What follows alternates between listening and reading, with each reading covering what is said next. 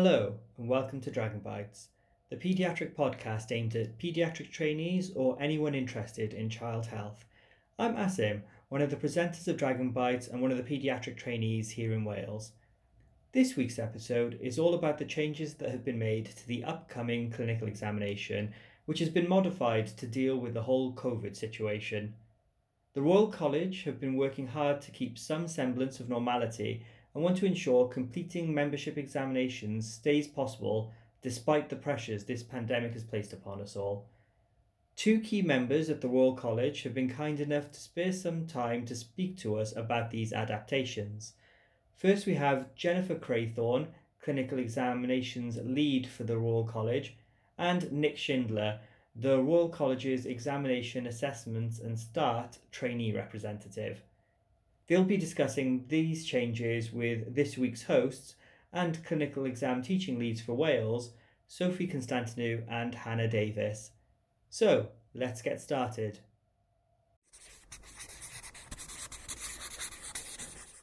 Thank you, guys, for joining us today for the uh, COVID adapted clinical podcast. Um, this is a special Dragon Bites podcast all about the new exam. We're basically just going to be focusing on some of the new stations, um, namely the short clinical, the extended clinical, and uh, giving some uh, general advice and tips for the new exam and there will be some familiar voices of me, Hannah Davis, uh, one of the ST4s in paediatrics in Wales, and our fantastic Sophie Constantinou, who's our ST3 Peds, yep. who's currently out of programme at the moment. And then the absolute stars of the podcast will be Nick Schindler, our pilot exam candidate, our perfect little guinea pig. Hello and uh, Jennifer Craythorne, who's our, well, has got the job I'm definitely not jealous of at the moment, and that's the clinical examinations lead at the RCPCH. Very stressful. Good evening. Okie dokie. Um, so, just to kick things off, um, we thought we'd just briefly go over um, why the exam has changed um, and what changes have happened. And Nick and Jen, just feel free to jump in at any point. Um, but there's this thing that happened in the last few months called COVID, um, and that meant that everything was cancelled. All clinical exams were cancelled. It was incredibly disruptive to training. And obviously, there's ongoing uncertainty as to how long the pandemic's going to last. So, one of the things that the college have done is to create a new exam, the MRCPCH COVID adapted clinical exam, to ensure the safety of all participants and to ensure that the exams can carry on, they are going to be delivered remotely. Is that about right, Jen? Yes, yes, absolutely. And, and we sometimes get trainees um, emailing in wondering, you know, why we can't just schedule an exam for a later date or, you know, how how bad is it or, you know, can't we do some face to face? And um, ultimately it comes down to the level of risk that's associated with it that you know if there's a spike in covid again in the weeks before a scheduled face-to-face exam you have to cancel it again mm. and and so no one ends up getting exams that way so the college took the decision that um, all exams uh, for the rest of the year would be um, would be uh, online and um, likely through the end of next year. But we're going to keep an eye on it diet by diet and see what COVID's doing. Cool. So, should we just go through a few of the changes that have been made and outline basically what the new exam is going to be like? So, there's an amazing document uh, already on the RCPCH website about um, it's called the Hub, and it's got lots of documents summarising all the changes. So, I'll just run through a few of them. So, instead of face to face, it's a totally remote exam, so i.e., virtual, our new way of doing everything these days. Uh, there's actually no children or real patients involved. Uh, we have role players in communication stations, history, development, and an extended clinical. The number of stations has gone down from 10 to 9, and instead of uh, 82 points that we used to get on the old exam, we now can only score 78. Uh, main changes around the clinical stations. Before we had four short clinical stations. Now you have two short clinical stations and one extended clinical, and we'll go through more details later. And the video stations, communication stations, and history station are pretty much the same format as before. So whatever preparation we did before still applies to these ones. That's correct. That is the in a nutshell summary of of what we've done. So we can all go home now. I made that sound very simple, didn't I? But the amount of work that's gone involved into doing all that is is three unbelievable. months of work that you just summarized in two minutes. Yeah. Well, I mean, it's a it's a very short summary, um, but uh, obviously we totally recognise the huge amount of work that's gone into making these changes happen. Um, and some of the things that I just wanted to really communicate with the listeners, uh, just um, about some of the worries that I think many candidates had um, about the exam going online, um, and some of the things that I I learned from from being a pilot candidate myself as well. And Jen, correct me if I'm wrong. Um, the exam has been standard set, which means that it should be fair in the way that the previous exam was fair, um, and that no, there, although everyone appreciates that it's a difficult time to be sitting exams in the middle of this pandemic, there isn't going to be an allowance per se for the exam being done online, i.e., the standard expected of a candidate would be basically exactly the same um, as a candidate in the real face to face exam. Is that right, Jen? Yes, in terms of of the quality of the candidate and the quality of of the knowledge that they're bringing and skills that they're bringing, Yeah. that's absolutely correct. Um, we're telling all of our examiners that, you know, reminding them eh, as if they even needed it, but that everybody's human, everybody's dealing with this new technology, so to be patient with everybody. So in terms of being uh, uh, no allowances being given, in terms of the standard that's expected, that's absolutely correct. But that you know, if someone has a little hiccup with their their technology or something, we're working with people on that. And yes, we've done standard setting for the new um we, we keep calling it the new exam. I'd rather call it um the adapted exam because Yeah. pretty much most of the stations are staying the same in the Mhm. content and even the format of most of the stations are staying the same and the knowledge that candidates would need for the exam is going to be the same. Yeah. Okay. So, um, with the adapted exam, um, I think the main changes are around how the candidate interacts with um, the various other parts of the station. So, I think just for um, the candidates to know, in each station, you'll have your examiner as you would have expected in real life, but you will also have another face or screen on your virtual uh, exam format um, who will be the invigilator and the idea being that the examiner will be interacting with the candidate, i.e., you, and then the invigilator is simply there for timings, and it's not uh, like a double examiner or anyone else there really to to to judge you or be marking you. That's correct. Those invigilators are not medical professionals. They're not going to be medical professionals. They are there to, um, there's no internal communication system in the online practice uh, exam delivery system. So they're there to actually communicate with us, the administrators outside, and we'll be giving them um, directions in terms of when to start and stop stations so that all of the stations across the circuit will start and end at the same time and people will move in move on at the same time. So they are essentially the traffic cops if you will um, of the station and they have absolutely nothing to do with with you and your marking or anything like that. Um, they're there about the kind of um, the overall structure of the exam yeah Yeah. Right. So they are the effectively the knocks on the door that we used to have, but they instead are um, physical faces on a sort of virtual platform. yes Great. and they'll call out the time uh, where it's appropriate and let you know when the station's over Fab. Okay. So they're really there to help us. Um, yes and I thought maybe we just spend a few minutes on um, the changes to the clinical examination stations. Um, um, I thought we'd just talk for a few minutes about cues.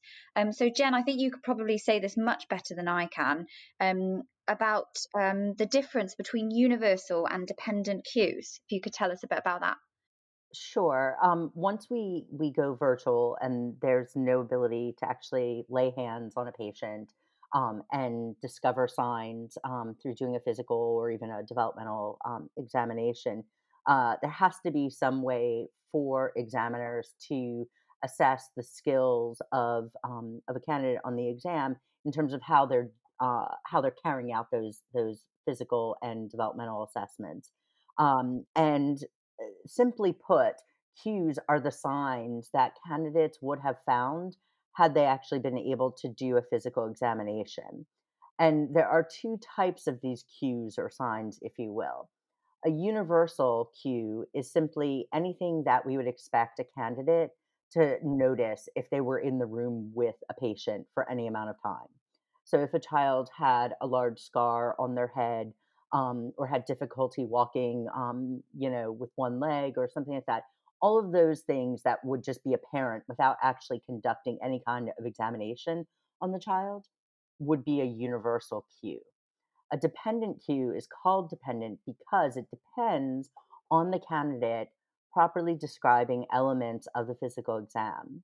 So, an examiner, you're going to get when you come into the station, you'll have um, your normal information sheet like you would with a scenario based station that will provide a little background. The examiner is going to kick it off and ask you either to take a history if it's the extended clinical station or if it's the short clinical station, they're going to just kind of provide you with a prompt and say, please take a um, please conduct a, a, focused examination of this particular system or this other system. And as you go through describing how you would conduct that examination anywhere that you would expect that you would find a sign. So whether that's something that's normal or something that's not normal that would be where you would get a cue but that cue is dependent on the candidate themselves describing the particular element of of that examination. So the cues, these kind of cues, the dependent cues, are not going to all come in one great big bunch. They are going to come throughout the candidate's description of the particular examination they're doing. So what we're suggesting to people is that as they go through and describe each element of an exam, they kind of pause for a second or take a breath as they move on to the next element. And you should be thinking or expecting that you're going to get a, a cue anywhere that you would have have um, probably elicited a sign and then the examiner is going to kind of interject and say you know here's this information so if you had said i'm going to t- test the lower limb reflexes with a tendon hammer you know the examiner might say reflexes are normal or whatever it is that it that a doctor would say in that situation um, and that would be your dependent cue is dependent on you actually providing the correct element in your your description of the examination. Candidates who don't discuss a particular element won't get the cue that's associated with that. So similar to if you were in a face-to-face exam and you just completely omitted and forgot to do a particular element of that physical exam, then you would never have found the sign. So you're not going to be provided with the sign in the exam. Jennifer, as you as we go through, so say you're going to test the tendon reflexes, are we going to have very compliant patients? Yes, because these are imaginary patients. Fantastic. Well, that's a bit nicer than the old exam then, because sometimes you'd have a child who'd be like, absolutely not. so there's one pro. I can tell you we have a lot of very, very busy beavers out there working on writing scenarios for these newly adapted clinical stations. And there have been some questions about um, can we write it into the history or the kind of scenario element um, that the child is uncooperative. So I don't want to say there will never be a description of an uncooperative child. Um, so it might be that part of of the element of this exam is revolving around a candidate and their ability to kind of calm the child or conduct an examination even if the child is a bit fractious. So I don't want to say that won't happen at all, but it's going to probably be few and far between because um, I haven't had very many questions about that at all. So good. Yeah. At least that's one worry that they can take off their heads then. yeah, and there's nobody being sick on you. There's nobody, nothing. So yes, these are and nobody very, who can very... cough on you in these scary times. yes, exactly, exactly. Um, Fantastic. I actually just had one question, Jen, about cues. It just came to me as you were talking, um, and it comes on the back of us doing some beginner revision sessions with our um, colleagues and our fellow trainees here in Wales. How specific do you think people need to be when they're asking for a sign? Would they have to maybe say, I'm looking at the nails for leukonychia, or would they just say, I'm looking at the hands? Do you see what I mean? Or will they get given the cue no matter what? No, I I think there are going to be certain circumstances where they're not going to be given the cue no matter what, but I think it's going to really depend on the the scenario. Um, and so if the scenario is narrowly written, let's say it's the extended clinical um, station where you're taking a history, your history is probably pretty focused because you've gotten, let's say, a more narrowly kind of constructed candidate information sheet, and your original instructions are somewhat narrow from the examiner. So you take a more focused and narrow history. You don't need the entire medical history of this child to focus on this particular thing. Um, and then in that circumstance, I think that you would probably want to give more information rather than being vague. But we have told our examiners if a, if a candidate does mention something like I'm looking at the hands, and you feel like that's not quite enough to give them the cue, you can prompt them and say, you know, why are you looking at the hands? Or are you looking at the hands for something in particular? I can't guarantee again that all examiners will do this, but this is the guidance that we're giving them that if in doubt, prompt. Now, remember, prompting is one of the things that um, that can take somebody, particularly if it happens multiple times, that can take somebody from um, a meet standard to a borderline in some of the domains. It is one of the things that that comes up um, quite often. That if somebody gets there in the end, but they required a few prompts, Yeah. that that's going to be reflected in the marks that somebody gets. But that shouldn't stop somebody you know, and they shouldn't be worried about that in the middle of their exam. You just sort of move on because ultimately you want to get the signs so that you can make the diagnosis, talk about the management plan. Okay, well that's good. Sophie, got any more questions on that? Um, I think I think we could probably move on to. I'm I'm conscious we haven't heard anything from Nick yet, and I want to hear from him really. So, do you want to move on to the interview segment, Han? Yeah, no problem. So, guys, you were our first little guinea pigs, and uh, I want to know how you found it. So, let's kick off. So, Nick, how did you feel about being on the pi- uh, pilot candidate? I love that someone's accused me of being quiet. That's definitely a, a not a common experience. Um, I, I, I've um, Jen and I have had these discussions loads recently, and I, I've really enjoyed over the last few months just how much medicine I think that the exam team have learned. Um, uh, and, and and how good their descriptions um, have become. I think there are a few of them who could probably give a really good stab at membership from uh, from everything they've picked up. Dan Dan is firmly convinced that he could, on a pilot, act as a candidate if need be. I, I, I think that's probably that's probably an offer that we should take up, Jen, for the next uh, the next pilot. I'm gonna slyly put him on. Sorry, Sophie. Thank you. Um, how do, so? I, yeah, my clinical exam was over five years ago now, um, uh, and I did precisely no preparation for uh, the pilot, um, and was a little bit nervous that someone would want to take my membership away from me. Um, uh, but um, how did I feel? I, I, I think for me, um, it was my first time using Practique. Um, it's the same system that um, the college uses for the START assessment, which was also quite nice actually because it, it meant that I, I felt a little bit more prepared for for START, which was last week. Ah, and um, it it felt doing a lot of we've done a, a lot of online consultation, a lot of using uh, something called Attend Anywhere, which which where I work we use for our clinic appointments, and it felt pretty similar to that. You know, we spent a lot of time on Teams and Zoom, and I think we've come become quite familiar with that kind of software. And so it seemed to me much more intuitive than I was uh, originally expecting. Good, good. Sophs, you? Oh gosh, well, um, I've done my exam more recently, but I was very, very nervous. I woke up really early in the morning with butterflies in my stomach as if I was going to do the exam all over again. Oh no! But um, it was actually really fun. I think after the first station was over and we'd got through the how is Practique going to be? Will I be able to use it? Is my computer going to break? Um, it actually just felt really normal and a lot, actually, a lot less pressure than the real exam because we, it was just a pilot.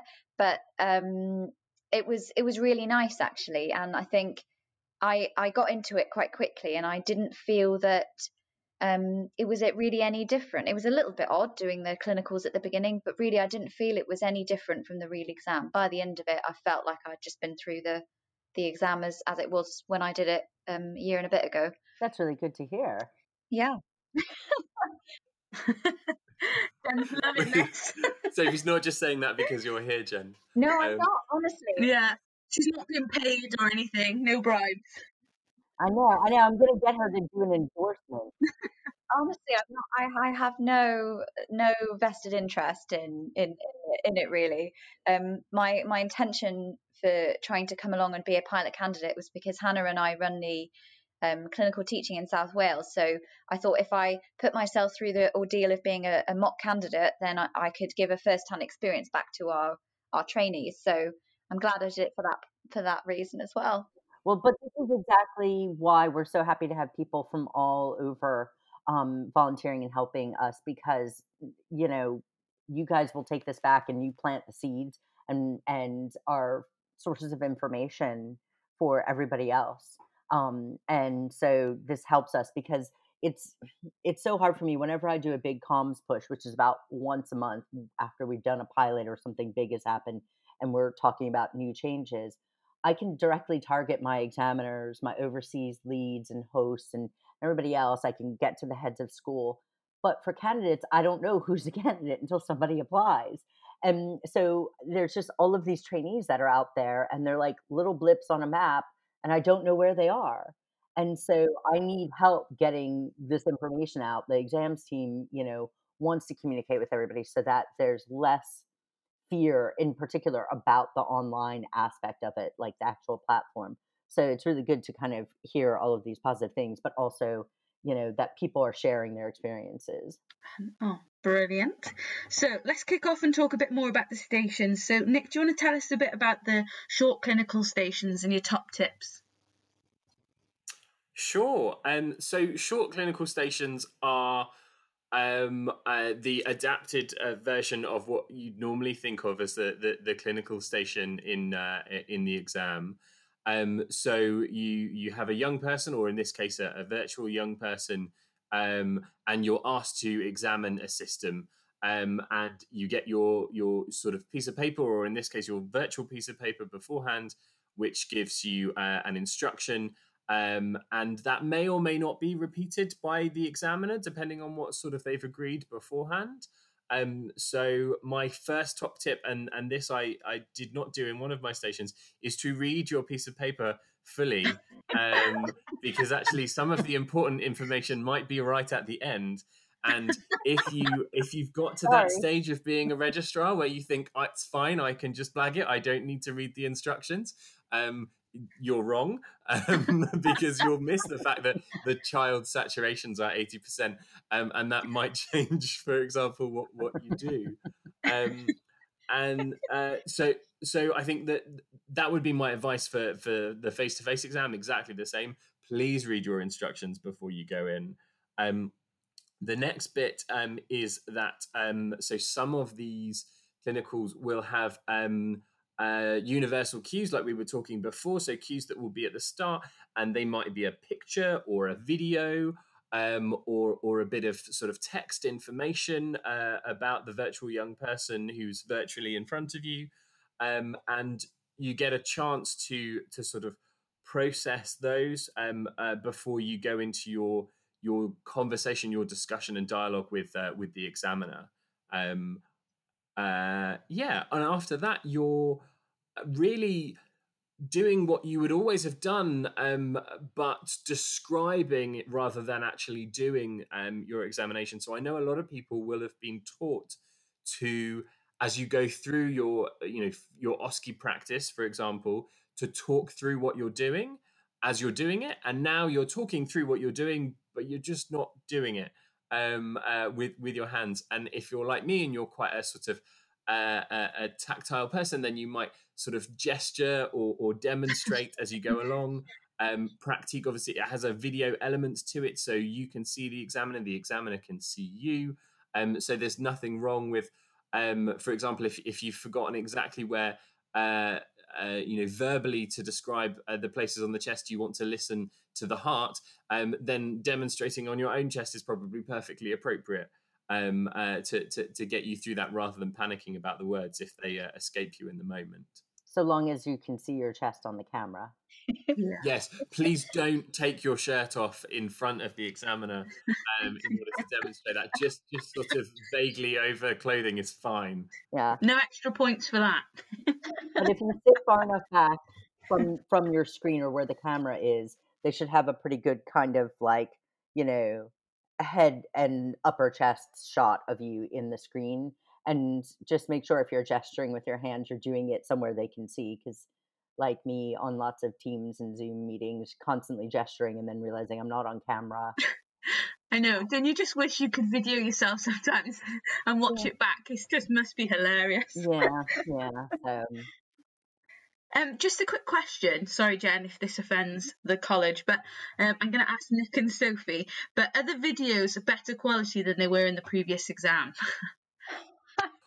I so the videos, particularly the video station, have a bad rep. Um, I, I suppose this is a good time to confess that. Um, with full disclosure, I'm also the the RCPCH uh, trainee rep for for examinations and assessment.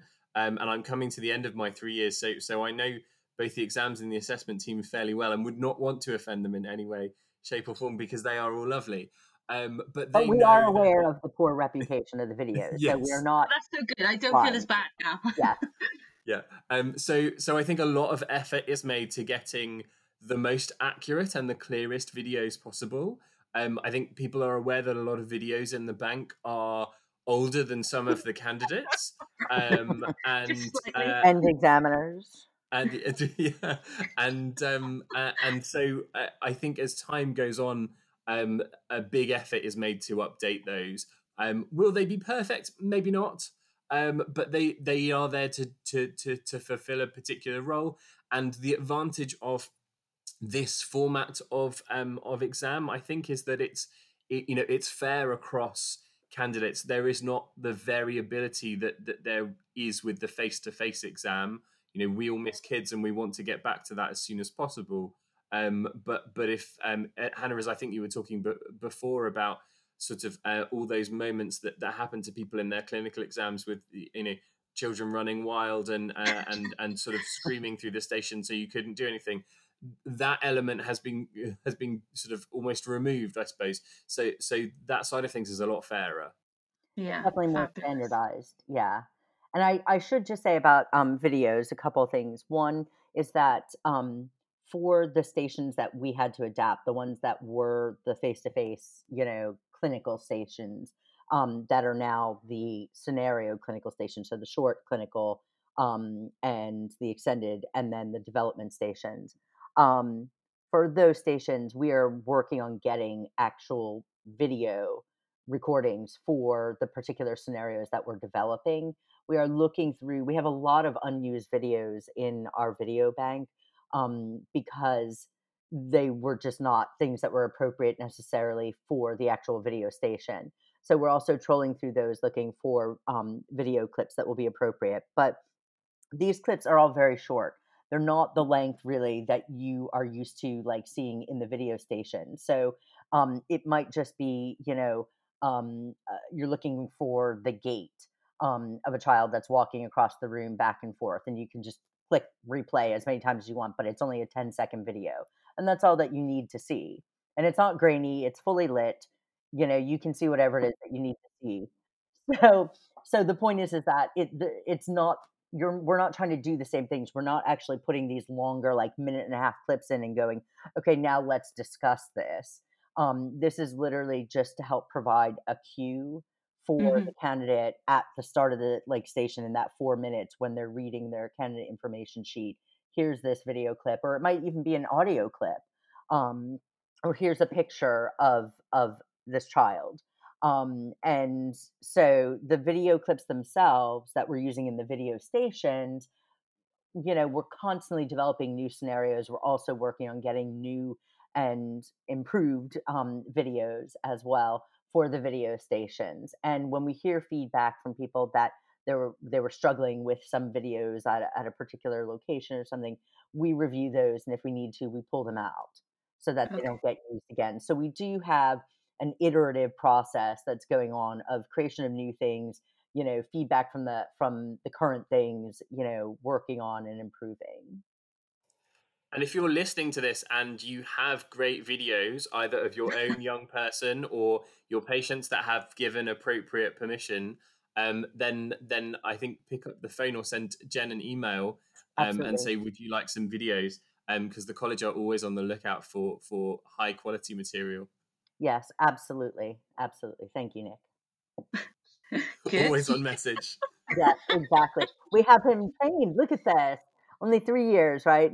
totally on message. Absolutely. you have a new person to break in soon. I know. I'm gonna weep. I'm just gonna have to weep. Oh. So at least it'll be after the first diet of of the new exam. So um, the adapted exam. Yeah. So, small mercy. All right, great. So now, Nick, obviously, after you've read the whole of your um, piece of paper for the extended yes, clinical station, what are your top tips for this station? And do you want to just give us a little summary of what this station involves? Sure. So the extended clinical is, I suppose, uh, a bit closer to the traditional long cases that people might remember their professors talking about um, in in med school. Um, and so you, uh, it, it's a it's a double length uh, station, um, which I think Jen is twenty three minutes. Is that right? It's 23 minutes. Normally the double length stations are 22, but we've added an extra minute to the break in between each station just to account for people getting in and out of the stations virtually. Um, so we didn't want that eating into candidate reading time. So there's still the four minute reading time, but those breaks are five minutes. So because the double station covers a break, it goes from it went from 22 to now 23 minutes. So you get you get a bonus minute for for free, um, uh, and uh, essentially this encompasses. So you, you you get your starting information, which will be uh, longer than for the the short clinical stations, but still um, only a page. It's still only a page. Never um, page. Uh, do read all of it. Um, you uh, will then be expected to take a, a history, a focused history, based on the information that you have uh, from an actor um, uh, and then um, you will have a, a, discussion with the examiner about your examination and possibly about your investigations and management of the patient, um, uh, depending on uh, the information that you picked up with your your history. So focused history, focused examination, um, and that I think gives an opportunity to explore some things in greater depth than than would have been done with um, with the short clinical stations. And even different types, mm. you know, acute care could even be worked into this. Yes, I you know I think that's probably one of the criticisms of the the the uh, the, the normal, if we can call it that, exam format. Um, is that you know it's been very much um, uh, about sort of history and examination skills and less about uh, management discussion. Um, and so this has sort of reappeared in, in, in that way to, to an extent.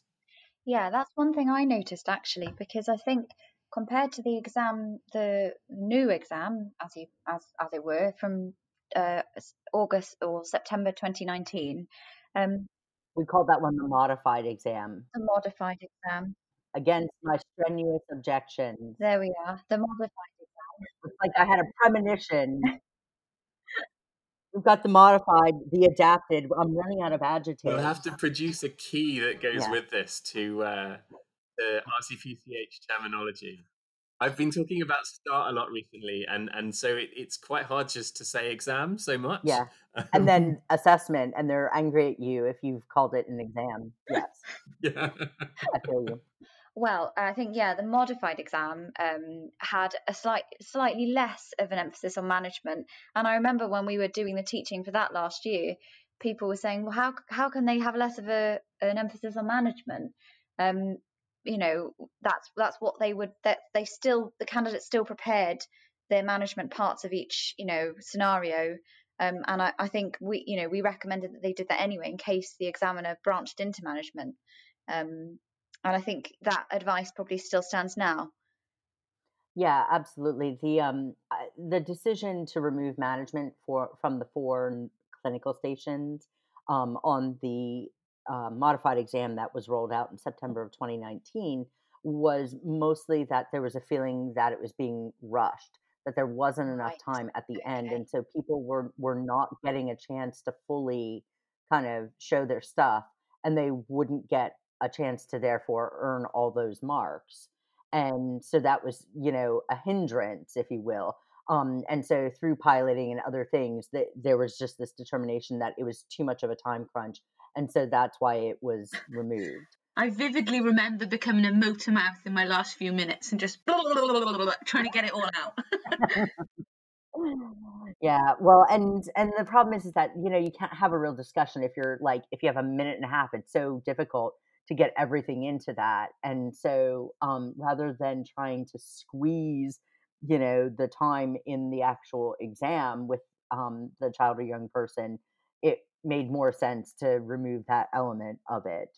Um, but what we found was piloting these, and Dan, uh, Nick Dan worked with you, didn't he? Was it you and I can't even remember Winton, Professor Winton, maybe? Yes.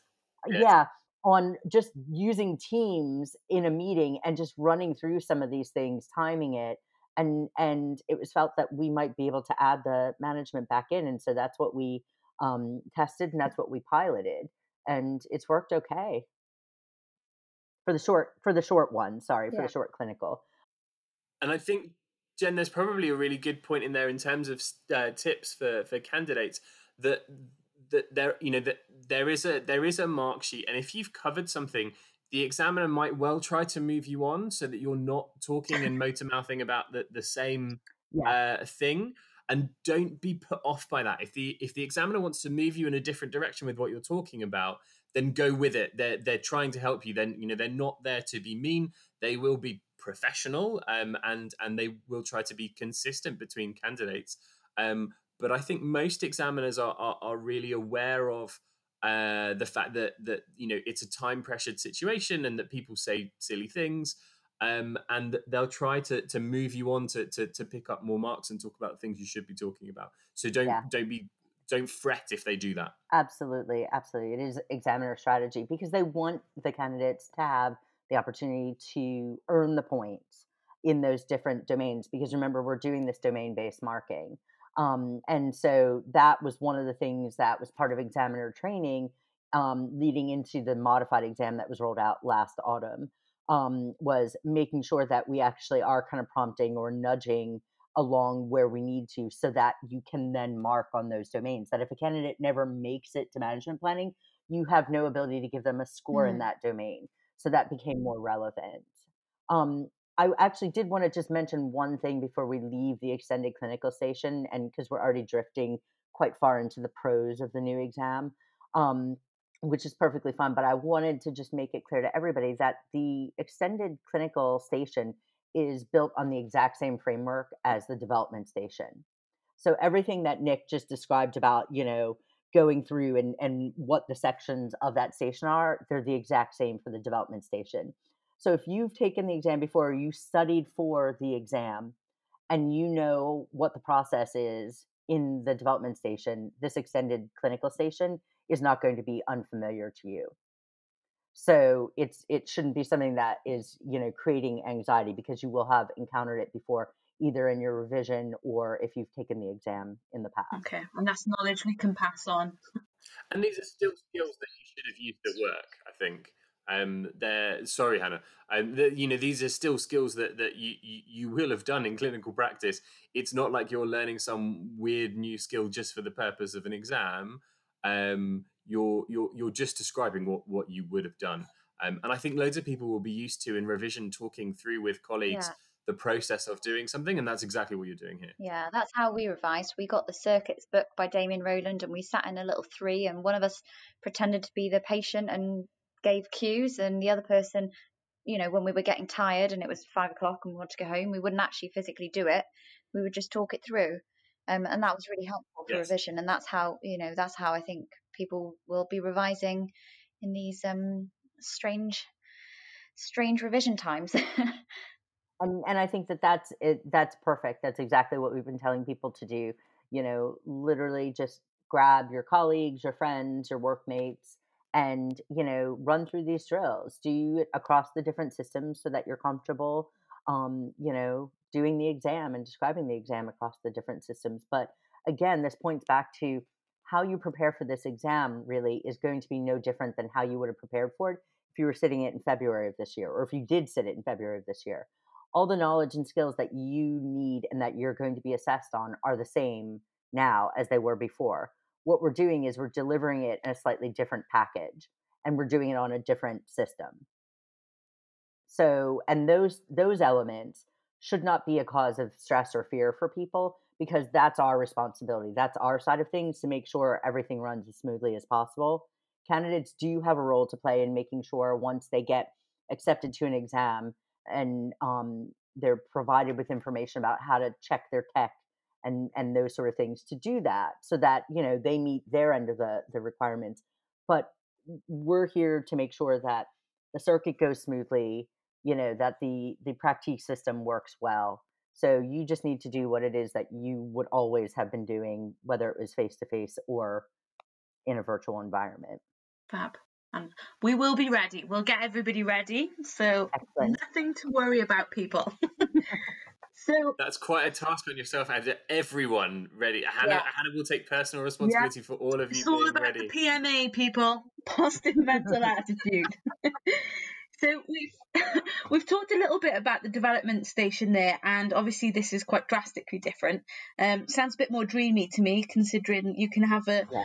very non-compliant toddler in this station. So um, I've seen that there's a picture of tools for assessing the development which our candidates will be given, and I just wanted to ask Nick and Sophie how they found using this new format for the development station. Um, well, I suppose I I was, I think the one I was most nervous about was the development because it's one of those things that all the little stages you can always get a bit jumbled in your head. Um, and I hadn't revised at all. But um, I had looked at the picture beforehand and then I kind of went through in my head what the picture looked like to ask the questions. And it seemed to work quite well because in the end, I think I probably got most of the things that, I mean, I don't know, but most of the things that there were to pick up um, and I had a stab at the developmental age. So I think it's I think the picture was actually really helpful, more helpful than you know the checklists and the lists and tables that you've learned. If you learn the picture and the different developmental stages, I think that that would be really what I I would recommend. Sophie, do you mean the, the picture of the contents of the the SOGS box, the, the, the sort of equipment yeah, for developmental exactly. assessment? Yeah, that picture has got like a doll and a book and a another book, a pair of scissors and a bead, cups. all those fun things. It's a shame we don't get to play with them, really. But um, you know, and they're on the hub. They're on the COVID adapted hub. That photograph, as well as yeah. a list of items that are in the photograph. And um, I think we had an issue uh, that something wasn't actually included in the development station for the day, um, along with with like the other universal cues. But um, we've corrected that issue now, and so there will be the photograph will be there as well as the list, and then the candidate information sheet, and then any other universal cues. So a candidate can look at that picture at any point in time if they want. They can double click on it, open it. I think it's shift click actually, and you open it in a new window. So if you wanted to, it's perfectly acceptable to keep that photograph um, of that of the the developmental toy kit open while you're you're yeah. describing it so you don't have to do it from memory because if you were doing it in a face-to-face environment you'd have all the toys out on the table anyway yeah exactly well you tried to have all the toys out but the kid would steal it yes. Or chuck it over this other side of the room. So i'm loving this new station. Or, or refuse yes. to refuse to move on from the blocks um, and you have to resort to subterfuge. Yeah exactly. No i'm building a tower Oh dear. So that sounds a bit better to me. I don't know about you guys, but I think that sounds a bit more dreamy. So hopefully everybody else will find it like that. So Nick, here's a question: top three pros of the new exam, in your opinion? Um, not having to leave your own home, uh, navigate trains, uh, etc. Definitely a pro. Um, I think uh, the sense of fairness. Um, I've a lot of colleagues who are clinically fantastic who uh, have uh, at one time or another uh, failed an exam um, because of you know circumstance or bad luck, um, and I think that variability has definitely been reduced. um, and I, for me anyway, it, it felt like a a less intimidating environment because maybe because I was in my own home, um, maybe because um, I felt like there was a bit more time to prepare. I wasn't somewhere so alien. I wasn't saying something potentially stupid in front of a parent. Um, it, it just seemed a little bit more calm and in control. Yeah, you can even still wear your pajama bottoms and slippers and at the bottom half, I suppose. I couldn't possibly comment on that, Hannah. Um, uh, but uh, just be very careful if you're if you're gonna stand up um, uh, and you you uh, you've only sort of torso smarted yourself for, for the day. oh, and so can you think of any pros that haven't been mentioned? Um, well, yeah, I think, yeah, exactly what you've said. The travel stress. I mean, you know, driving for five hours across the country the day before and staying in a slightly dodgy hotel and it being too hot or too cold and the shower didn't work in the morning and you forgot your shoe. Just, just the one shoe, Sophie. Well, we do. There was there's an infamous story here in our deanery of a, a girl who went to her exam and only brought one shoe. Um, yeah. she definitely could have done with a pair of slippers. yeah, I, I don't actually know how it how it how it turned out, but I do think she passed her exams. That's good. So there's none of that really. Um, and I quite like the idea of of like I think for me the main pro is that we're not letting COVID stop our training, and that's actually really big, like mentally, to allow us to just carry on. We've had so many like disruptions to you know every single aspect of our lives, and this is a way that we're actually saying to our trainees, number one, we value you because we're we're putting on this exam for you to show you that you can gain membership and progress. And this pandemic isn't holding us back, and that's what that's that's I think is the main pro, and that's why I was so happy that the exams are carrying on. I think the really important bit of that as well is that you know it's also still a really robust exam um, and you know those candidates who pass this and gain their membership of the college can know that their membership is just as valid um, as anyone who who previously sat this exam face to face. Um, uh, and you know, no, this isn't going to be the exam format yeah. forever. We're not going to decide that it's better to not have to have physical venues and and and no children because you know children are our entire job and and they deserve to be represented um, again as soon as possible. That is really important. But but if you're absolutely right, in the meantime, whilst you know the the world is all upside down, um, this is a way of ensuring that that doctors still progress through training safely um, for for you know uh, them and for our patients um, to make sure we we do everything as well as we can do. Yeah, and Jen, I'd just like to say a massive thanks to you and your team and the college for being so quick acting on everything that's forever changing in this strange time. So just thank you to your team for all your hard work mainly. Thank you. Thank you guys. You've all been very kind about this and very supportive. And um, as I said before we, we started recording that, um, you know, I think the entire college, but certainly in the um, education and training division, which relies so heavily on external stakeholder input. So whether that is trainees, registrars, you know, parents and children, consultants, our examiners, the question setters, the people who are um, you know volunteering their time to help us with pilot exams all of this we're just absolutely in awe that um, you know that that those offers of help have not let up despite everything that's been going on over the last six months. Um, and in some cases you know we were getting calls from people even in some of the worst weeks you know when things were really spiking and people are saying, "Is there anything that we can be doing right now? Do you need us for anything?" So we're just kind of really amazed that um, you know, and and absolutely appreciative of everything all these people, including yourselves, are doing to help us, um, to help trainees, and ultimately to help kids. So basically, Jen, you're saying what we already know that pediatricians are the best, yeah? Absolutely.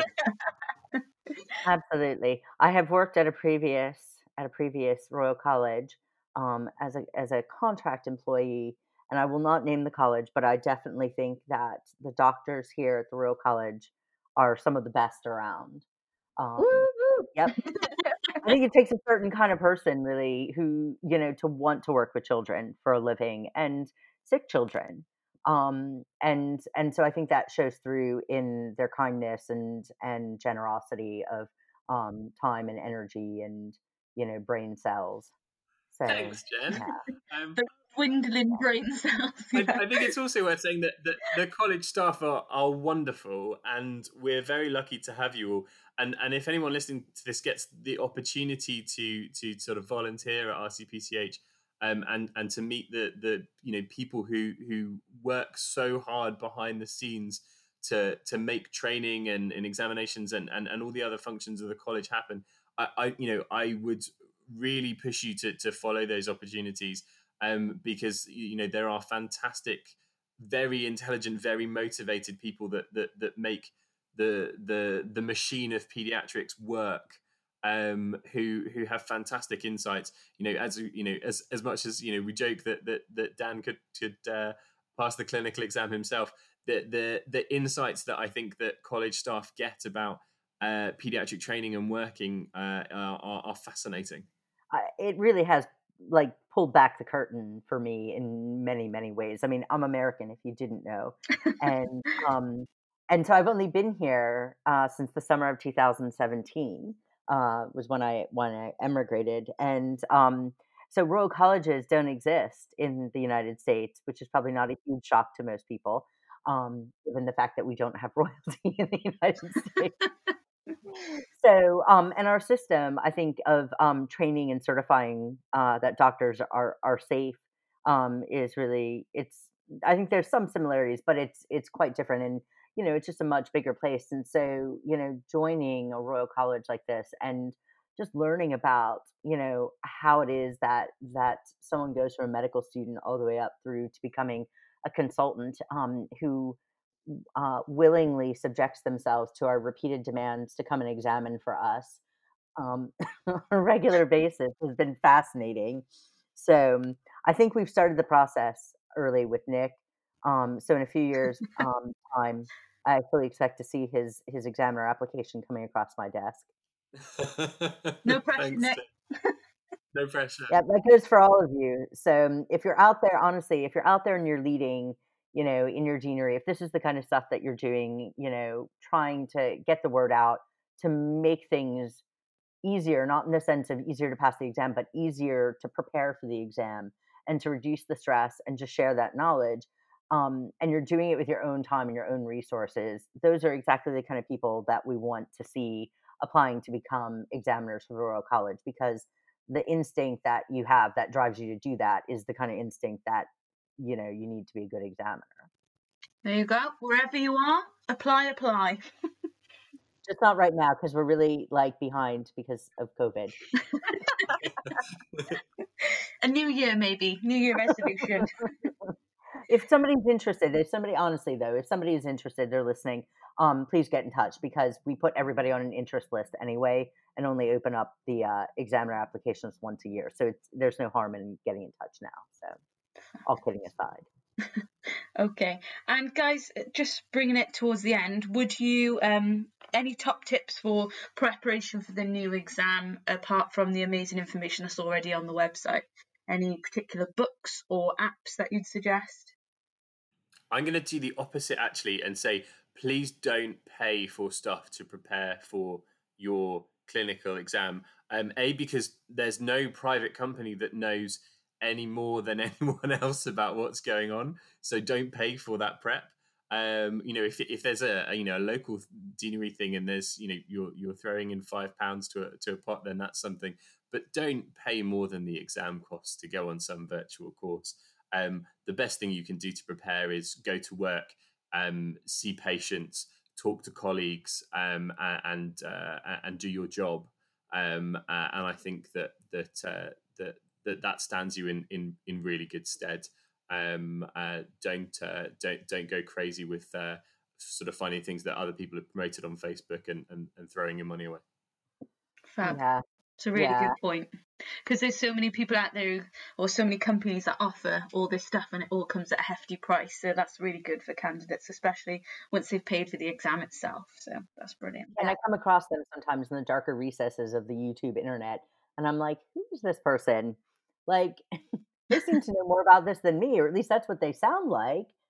So, um, yeah, so just, you know, be very wary of that. If anybody has questions about how they should be preparing or, you know, they need resources or information, get in touch with the college, get in touch with us, get in touch with the people, you know, your um, local tutors, your heads of school, um, you know, your educational supervisors. There's lots of people who are there to kind of support you.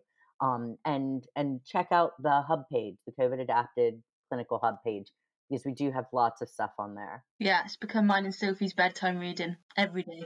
yeah, it has been every single day, hasn't it? that is that is great and also slightly worrying to to know.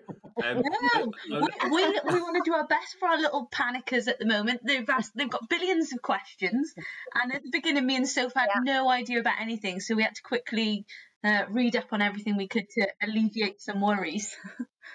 do you know? It's such a good point. I think that people always, you know, exams cause panic and worry, and that is normal. You know, you're not worried and, and panicked more than you would have been uh, for your clinical exam just because it is is virtually hosted.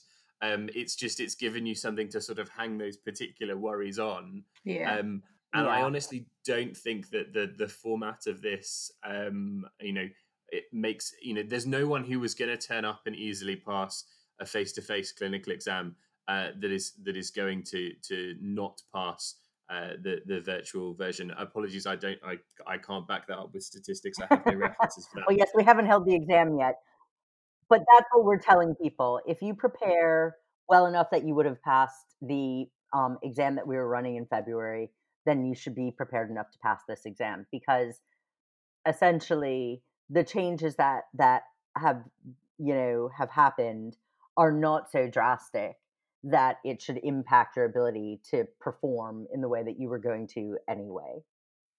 And for those of you with a with an education interest, um, I guess that it's worth saying that the, the psychometrics behind this are are significant and robust, and you know we will know, or the college will know um, very clearly if you know there are any particular groups who are disadvantaged by this transition, or if people perform better or worse in certain areas, um, and uh, and and I know that that will be d- discussed at, at, length after the after the first diet. I, I, think that's really important. And actually, on that note, um, the the college had made the decision months ago that for UK trainees, um, if you are sitting either a DCH exam um, in October or this MRC PCH adapted clinical in November, this attempt is not going to count. So if you pass, that's great. You get your pass, you get your membership. But in terms of the number of attempts that you get, you get six. So it wouldn't count towards those. Yes, it will count towards your bank balance though. So so please don't just uh, not not prepare for it. For, for, for, the GMC, it, and I've said that now. Now I'm thinking, God, that that sounds awful because people are going, "Oh my God, it's going to take me six attempts!" Like, and they're they're giving me a freebie. They must think it's going to. It's not. We've done this because we want to take the pressure off of people that you're not going to actually have problems sitting this exam. Um, and then the only other thing you were asking about how to prepare, um, we will be doing a webinar. We're going to do one for our examiners, but we are definitely doing one for the candidates. Um, we need to get through, we're going to run a second pilot um, in a few weeks' time. And once that's done, we're going to turn our attentions to um, having the webinar. And all of the information about it will be posted on the COVID Adapted Hub and I will be sending out comms far and wide to everyone um, that I can think of, to heads of school, educational supervisors, all of our examiners. Um, we, we pass on to examiners because we hope that they're educational supervisors and that they'll pass the information along. Um, and it'll be on that that hub page as well. So please keep your eyes peeled. And if you aren't able to make it when we're hosting it live, it'll be recorded and it'll be posted onto the web um, the website including just like um, a link to this podcast, which is hopefully how most of you have found it. it's a bit of meta there, right? Whoop. Yeah. well, talking of our podcast, we actually had some listener questions. So um, these are from Twitter and, to be honest, mostly just from our friends um, in, here in South Wales um, who had some questions uh, just about little finicky little points about the exam, which I'm sure, Jen, you've got um, in your extensive information on the COVID Adapted Hub website. Um, so I think the first one was um, what do people expect of me sitting the virtual exam in a nutshell? We've, I think we've probably covered that. yeah, we? the same from a candidate sitting the face to face exam. When you're ready, you're ready. Yep. Yeah, There we are. Okay, I think that one's probably done. Yeah. Um, this is from one of our trainees in South Wales. Can candidates take notes during the exam using a pen and paper? So the policy of the college is that no note ta- no note taking will be allowed, um, and this is primarily to protect the integrity of the station scenarios because these are brand new stations, and we're working very hard to develop enough scenarios just so that we can run the exam. Um, and if the you know intimate details of these scenarios end up getting out in the wild, we essentially have to put those scenarios out to pasture for an extended period of time and we can't reuse them again. And that makes it harder for us to be able to continue to run the exams on as many days as we need to Mm-hmm. to be able to have seats for everybody who needs to sit them. Hmm. Yeah. Um, we had another question as well. Will there be a bell or a timer? There will be an invigilator. Cool. Who will be the bell or the timer? Yes. There we are. Okay. Um, simply answered these, aren't they? Um, and then we've uh, I got another one about the developmental photo in the development station, which we know yes we will get shown the development photo in the development station. Yep. Um, and Hannah, any more questions from you? No, I think we've talked their ears off actually. Yeah, I think we have too. Um, any any final comments from any of our um, lovely? yes. Make sure you have good internet. Have you know? Don't rely on Wi-Fi. Plug an Ethernet cable in. Be somewhere with good broadband. Yeah. Um, Don't do it at, at work. Uh, and uh, and make sure that you're not going to get disturbed by the dog or your cat or a toddler. Or your naked roommate running through the room behind you. Yes, yeah. Yeah. Um, j- you know, tr- treat it the same as you would treat a face-to-face exam. You you know, you you wouldn't take your hamsters to a face-to-face exam, so don't have them in the room with you for this. Um, uh, yeah, your and, uh, examiner's not going to be impressed by, you know, Millie the hamster. Yeah, Nick, that is such good advice.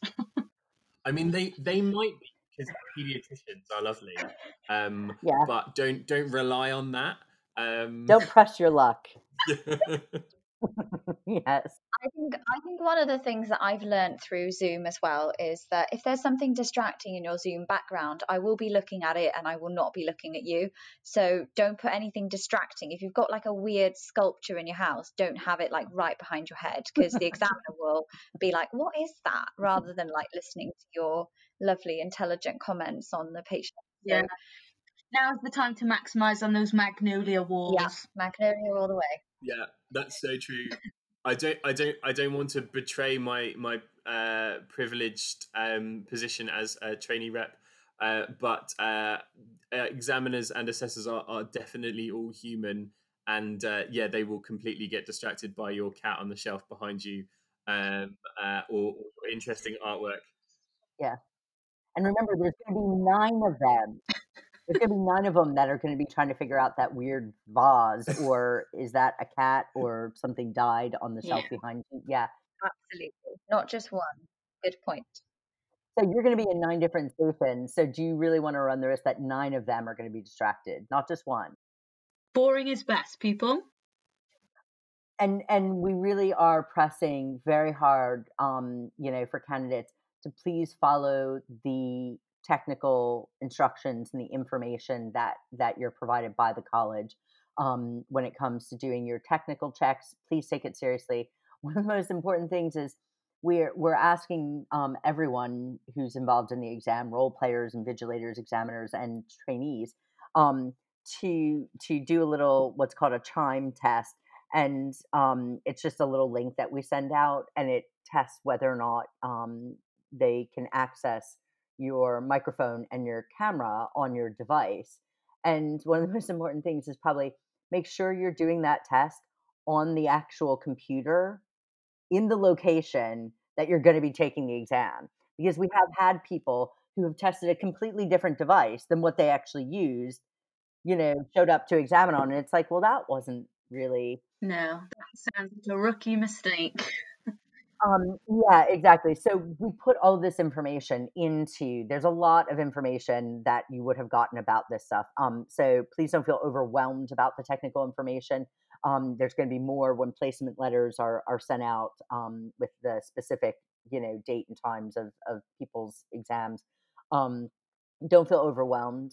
Just kind of methodically check through it, and you'll be okay um, but do take it seriously. And if and and we really are suggesting that people try to avoid doing this at work on work networks or work devices because we have so many problems with firewalls.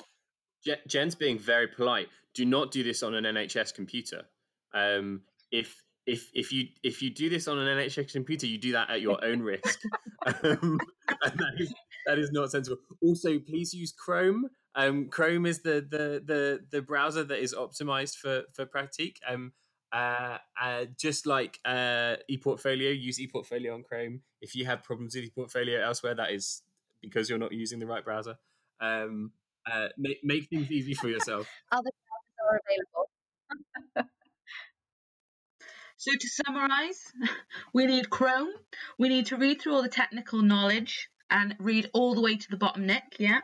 And yes, please. we need to be in a place of good internet. We need to do the uh, practice test on the device we're using in the location that we'll be taking the exam, and hopefully the rest will go to plan. Yes, and all of this is is either in information that's already been provided to people or will be shortly provided to them when they get their placement letters. Um, so you don't have to worry about like you know pausing and scribbling down all this stuff if you're listening to the podcast um, you know, you will get that that information. Um, and honestly, it's not going to take you but a few minutes to check these things out. But you should start thinking about now where you're going to sit, where you've got a good solid connection, um, and where you won't be disturbed and you'll have some some peace and quiet. Check building works. You know, if the guy next door is gonna, you know, break up his back concrete patio with a jackhammer for like a week, it'd be a good idea if you could figure that out. The worst somehow. thing is, you just know that's going to happen to someone. we'll do our best to work with it. Fab. Well, thank you very much, guys. This is amazing pills of wisdom for everybody, and hopefully, it's alleviating some nerves out there. I hope so. Thank you guys for hosting it. It's been fun. Yeah, I just wanted to say again, thank you. Just basically reiterating what Hannah's just said, but thank you, Nick, and thank you, Jen. I know you've both given up your time to come and, and talk to Hannah and I today, and we really, really appreciate it. Um, and yeah, I hope it's going to be really helpful for all of those of you out there doing the exam. Good luck, everybody. Good night. Good luck.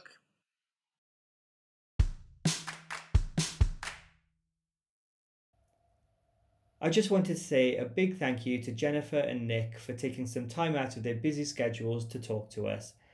And I also wanted to thank Sophie and Hannah for hosting this week's episode. Hopefully, that was some help to the trainees out there who will be sitting this COVID special clinical exam. If you want more information, please head to the Royal College website. Anyway, that's all for this week. Thank you for listening to Dragon Bites.